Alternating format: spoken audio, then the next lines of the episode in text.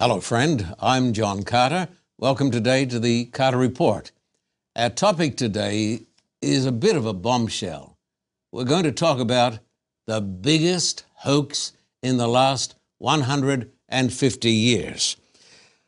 Dr. Faz Rana is Vice President of Reasons to Believe in Southern California. He has a PhD in chemistry with an emphasis in biochemistry from Ohio University. Welcome today to the Carter Report. God has His time and His place for everything. And the time and the place now is Latin America, including Cuba. Time magazine talks about the Second Protestant Reformation and describes how hundreds of thousands, even millions of Latinos are coming to the gospel of Christ. I'm not an armchair theologian. I'm speaking according to experience. I've seen it with my own eyes. Recently, we went down to El Salvador. There I spoke in the largest football stadium in Central America with the biggest crowd that that football stadium had ever, ever seen. They came not to see a football match, but to hear about the blood of Christ. Millions are coming to a knowledge of God in Latin America. Doors are opening in Cuba. Who knows? We may be going to Cuba soon. As the doors open, by the grace of God, we are going to step through those doors. And we want you to step through those doors with us and be part of our team for such a time as this. Please write to me, friend. Don't put it off. Write to me, John Carter, Post Office Box 1900, Thousand Oaks, California 91358. In Australia, write to me at Terrigal, New South Wales. Be part of the Second Reformation. Join us and see the miracles of God. Amen.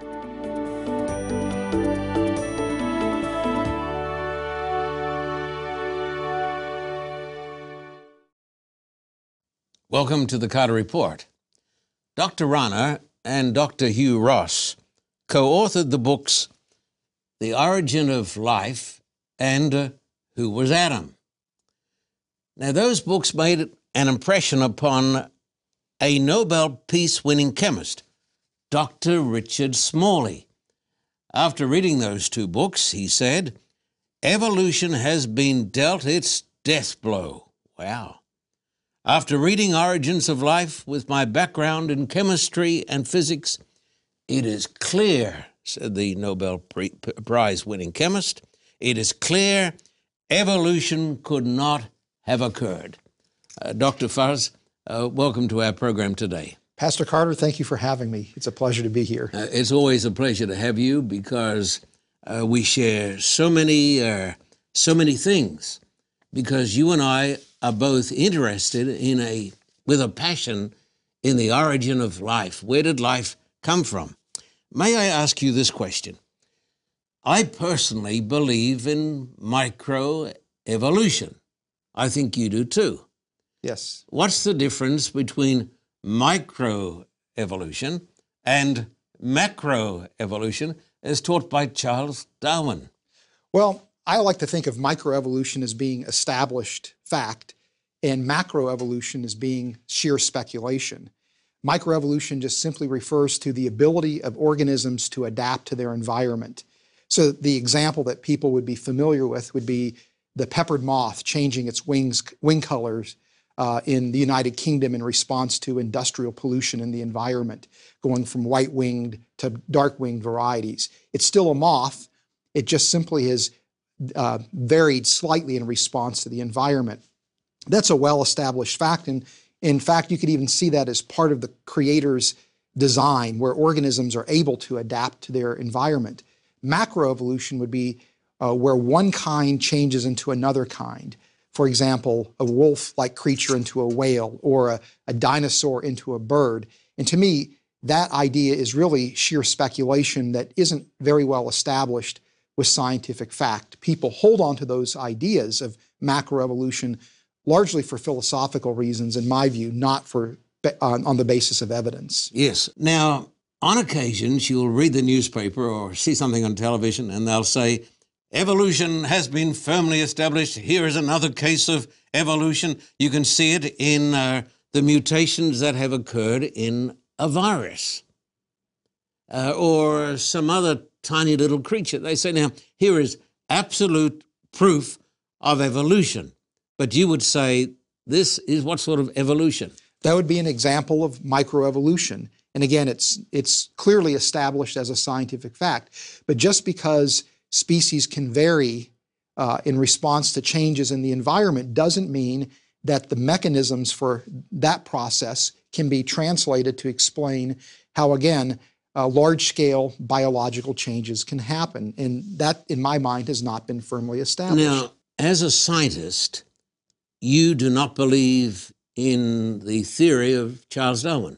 No, I don't. I'm highly skeptical, at least of aspects of Darwin's theory of evolution. Part of Darwin's theory is this idea of microevolution, which I freely accept. Everybody believes this. Is exactly. Everybody, yes. But other aspects of Darwin's theory, the idea that, again, those mechanisms that can explain how a peppered moth would change its wings, can explain how a, a dinosaur would evolve into a bird, that is something I don't think has been established.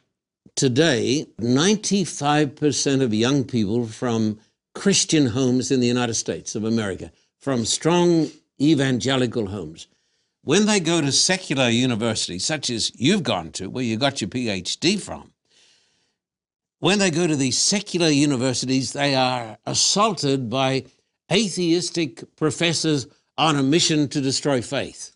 Most scientists in the universities are atheists. I'm told that the number of atheists in universities, in the scientific uh, disciplines, it's around 98%. So most of them. This is not true outside the universities. But inside the universities, the vast majority of the professors do not believe in the Bible and they do not believe in God. Tell me, how can you, a respected scientist, believe in God and believe in the Bible and believe in Genesis 1, verse 1, chapter 1, verse 1, that says, In the beginning, God created the heavens and the earth? Well, let's go to Genesis 1 1. In the beginning, God creates the heavens and the earth. Well, science has discovered that the universe has a beginning. And if the universe has a beginning, there must be a beginner, a cause that brought the universe into existence. So, on that basis alone, I think it's scientifically credible to think that there is a, a creator like is described in, in Scripture. Is it not true that until relatively recent times, from the, around the time of Hubble and Einstein, uh, scientists did not believe the universe had a beginning? That's right. Yeah, that the prevailing view was that the universe was eternal, that it always existed. The steady state theory. Exactly. And the fact that we now know that time has a beginning and that the universe has a beginning is remarkable because scripture not only tells us the universe has a beginning, but it also makes mention of the fact that time had a beginning. And that, that's a radical concept. We, we are comfortable with it today, but when that idea was proposed uh, by Stephen Hawking, by the way, it was a radical idea but it's something that was already found in Scripture that Scripture anticipated. So to me, to believe in God just simply from the fact that we've discovered the universe has a beginning is scientifically credible. Uh, sometimes when I talk to people about the Big Bang on my television programs, uh, they get terribly frightened. They say, if you believe in the Big Bang, you believe in the theory of evolution. There's no relationship, is there? There's no relationship at all. And in fact, many scientists who are atheists hmm. are very troubled by the Big Bang because the philosophical and theological implications are readily evident to them. Again, if there's a beginning to the universe, that means something outside the universe caused the universe. Yes. And that's completely consistent with what we think of God in terms of his role as, as creating the universe. And, and, is it not true, because you're the specialist here and I'm not, evolutionists were comfortable with no beginning because they had almost infinite time. But now we know that the universe took place, uh, came into being in relatively, we say relatively, recent times. And therefore, the window of opportunity for evolution to occur has been greatly narrowed. Oh, yes, exactly. And in fact, when we even look at the, the fossil record, we see that as soon as the Earth can support life, life appears virtually instantaneously on the Earth. And when it appears, it's as complex as life is today. Uh, so there's no time for evolution to generate the very first life forms. Uh, did you know the great atheist uh, Richard Dawkins from Oxford University, uh, when he looked at the geological record, he said it almost appears as though creation took place. Exactly, and he's referring to something called the Cambrian explosion, yes, yes, where the very first appearance of animals on the surface of the Earth, which and they appear in the oceans, yes. is virtually sudden. It's suddenly in a geological sense. Yes. It's they appear in an in an instant. We have single-celled organisms, and then suddenly, boom, we have these fully formed animals out of nowhere. In fact, Darwin knew about the. Cambrian explosion, and it deeply troubled him. Yes, he, it did. he saw that as a, a serious problem for his theory. Uh, and Darwin argued, well, maybe if we continue to collect fossils, that problem will disappear. But we now know the Cambrian explosion is a real event in life's history and it defies evolutionary explanations. I was astounded to read the remarks of Professor Leakey. You know, he's the, uh, the uh, paleontologist, the geologist who, who discovered Lucy. And he said, uh, Lucy was our mother. We came from Lucy. Uh, this was on PBS all around uh, America, and people said, well, this, this is a, a profound proof of evolution. But before his death, he said, no, we didn't come from Lucy at all. well, you know, it's interesting because this whole idea of these hominids in the yes, fossil record, yes. like Lucy and yes. the handyman and the Peking man and Neanderthals, you know, people view them as being our evolutionary ancestors. Yes. But the fact of the matter is, almost every one of those has been rendered by evolutionary biologists, yes. side branches and dead ends. Yes. Nobody knows how that evolutionary process happened. Mm. Uh, and it's total chaos and confusion in that discipline. Absolutely. And Leakey, before his death, said, not only do we no longer believe that Lucy was our ancestor, but it appears that man came upon the scene suddenly and abruptly completely formed. Yeah, well, this is something that is, to me, mind boggling is that today, uh, anthropologists can look at genetic variation of people all over the world. Yes. And from that, uh, draw information about the origin of humanity. And to everyone's surprise, it looks like everybody on the planet, based on genetic variability, mm. can trace an origin back to a single female individual. She's called mitochondrial Eve in the scientific literature. It's a bit amazing, isn't it? They're using the language of the Bible. Exactly. Well, and when Genesis 3:20 says Adam named his wife Eve, she would become the mother of every living person, that statement is literally true. It's scientifically de- demonstrably yes. true. And every man can trace an origin back to a single male individual called Y chromosome Adam. And you're absolutely certain about this. This is throughout the scientific literature. This hmm. has been established and accepted since probably the mid 1990s. Hmm. So it's it's amazing. Now, evolutionary biologists interpret this from within an evolutionary framework. Yes. But if you step back and say, mm. what would we expect to see if the Bible is true with respect to human origins? Well, we would expect to see exactly these kind of results. We're talking to Dr. Faz Rana from Reasons to Believe, and we're talking about the greatest hoax, possibly in the history of the human race, the theory of evolution. Stay with us because we'll be back.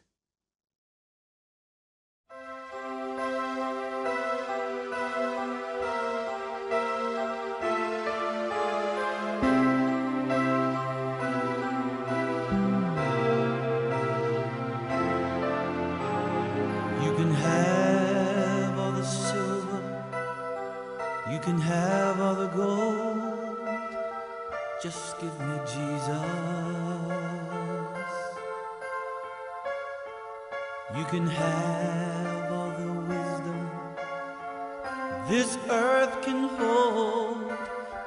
Just give me Jesus. Give me Jesus when I'm lonely and I'm nowhere to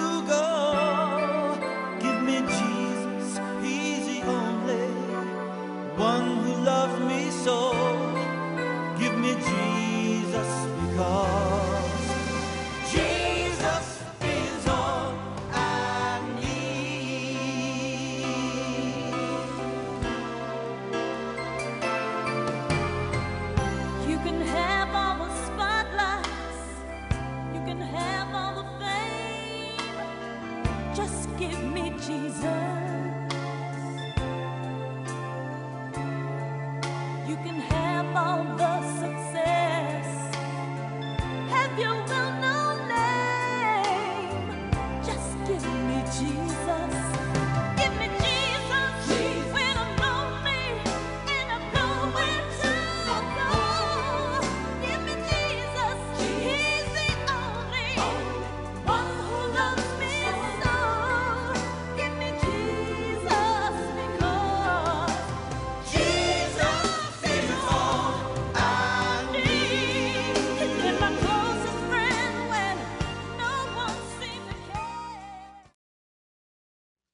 Hello there, I'm John Carter. You're tuned to the Carter Report.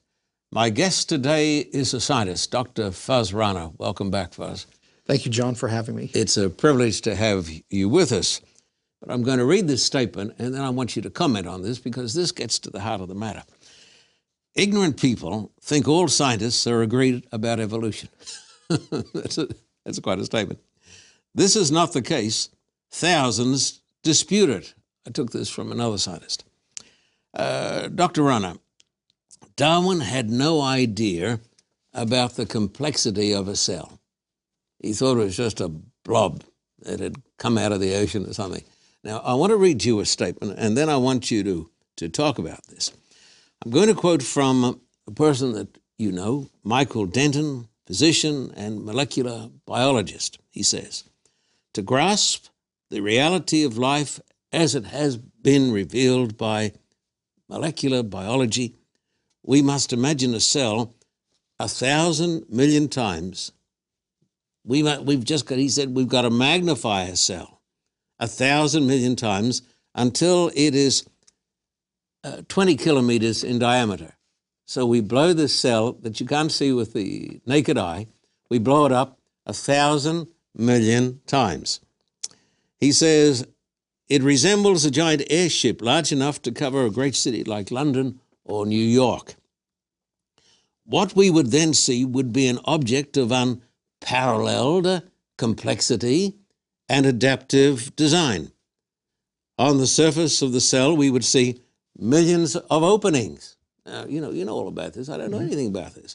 Millions of openings, like the portholes of a vast spaceship, opening and closing to allow a continual stream of materials to flow in and out. If we were to enter one of these openings, we would find ourselves in a world of supreme technology and bewildering complexity. We would see endless, highly organized corridors and conduits branching in every direction.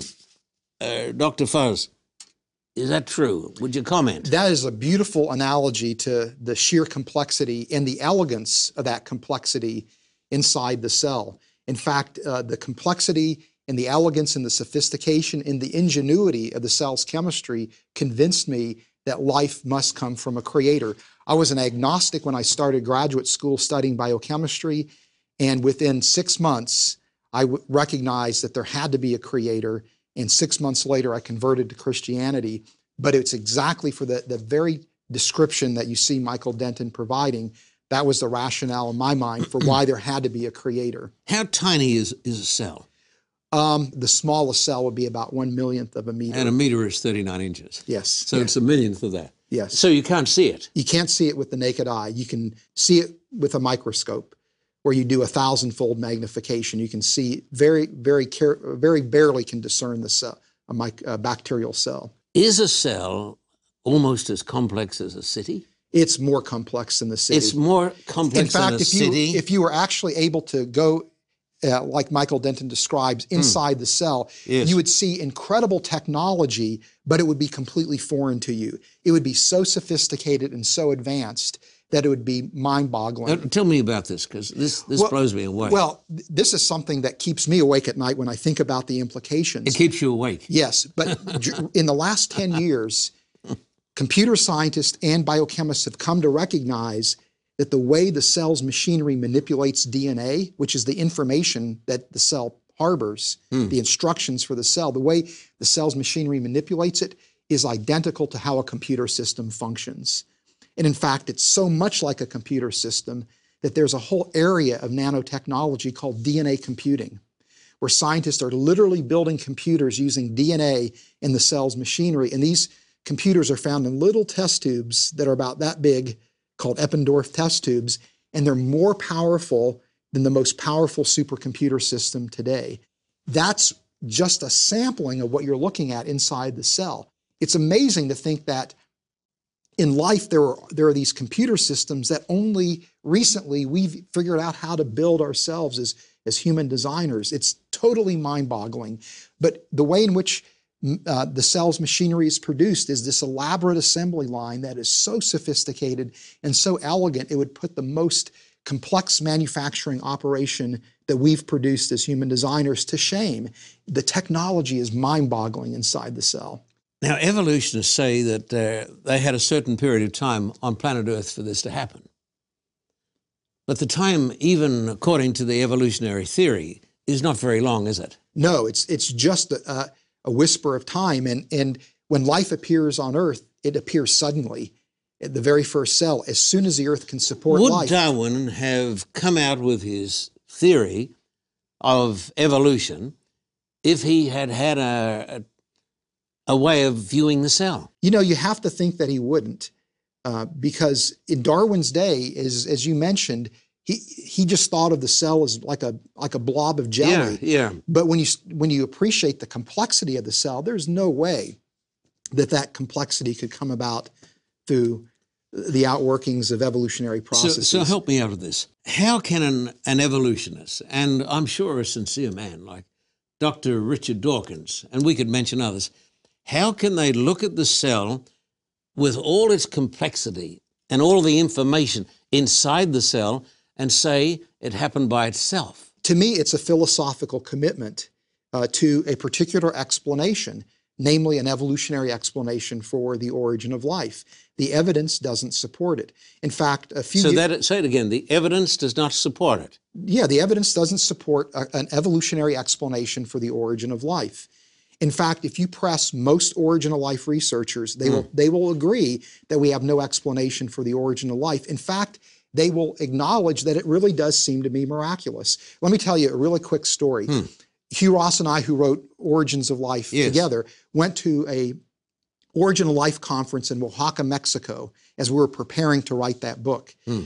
And the opening uh, opening lecture at the conference was given by name by a man named Leslie Orgel, who died just a few years ago. But when he was alive, he was considered the premier Origin of Life researcher. He was like the godfather in the hmm. Origin of Life research community. And he was given the honor of giving the opening lecture to the entire conference. And he went through a detailed list of all the problems that are confronting a particular explanation for the origin of life called the RNA world hypothesis.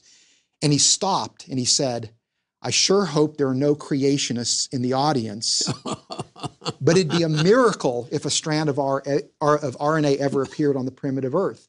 So it's not that they acknowledge we don't have an explanation, but in honest moments, they'll actually say it really does look like it's a miracle. So if you're a Christian and you think God is responsible for bringing life into existence, that is a robust scientific conclusion.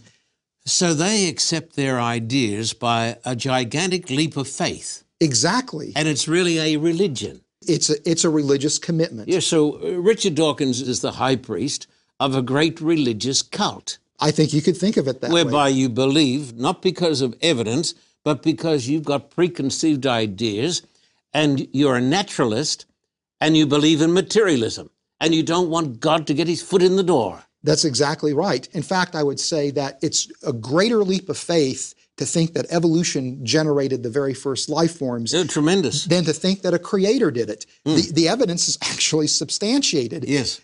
So for me to think that God did it is really a, a, a- small jump compared to the leap that Uh, of course, have to these take. men are full of faith. What is panspermia? Well, this is kind of the the loophole that evolutionists hmm. are appealing hmm. to to get around the fact that we can't explain how life originated on Earth. The thought is, well, maybe life didn't originate on Earth; it just simply was transported to Earth hmm. from some other location, like let's say Mars or Europa. But no proof. well, there's absolutely no proof. No. but you're just postponing the problem to, a- to another place. Yes. And it doesn't matter whether it's on the Earth or on Mars or any other place in the universe, the same problems are going to confront an evolutionary explanation. And so at the end of the day, you're forced into a position, whether you like it or not, that there has to be a mind behind life's origin. Uh, it seems to me that NASA is driven by a burning desire to find evidence of life out there in the stars. That is a, a strong motivation of NASA. Uh, and that's how they justify the, the money that they're spending. And, and because they have accepted the idea of neo Darwinism, uh, they're smart enough to realize there's not enough time on this earth for life to arise by itself, and therefore the next thing is it arose on Mars or somewhere else out in the out in the universe. Th- that's it. That's and and then it was transported here to Earth. And it's again, it's just simply trying to evade a very serious scientific problem that they're confronted with, uh, and maintain, again, as you say, Mm. and I as I and I would agree with a religious commitment to a particular philosophical view that shapes how they look at the question of origins. And that's why we believe with all our hearts, after looking at the evidence, that Darwinism is the world's biggest hoax. Now, we're going to keep moving along. We'll start on this now, and then in our next television program, which we're going to link with this one, we're going to take it up again. Tell me briefly, a little bit, just very briefly, in 30 seconds, tell me about DNA and RNA. essentially you can think of the DNA and RNA as the information systems in the cell that harbor again all the information that the cell needs to make its machinery and to carry out all of its operations. But the information content is mind-boggling even in the simplest cell. It's it's a huge amount of information.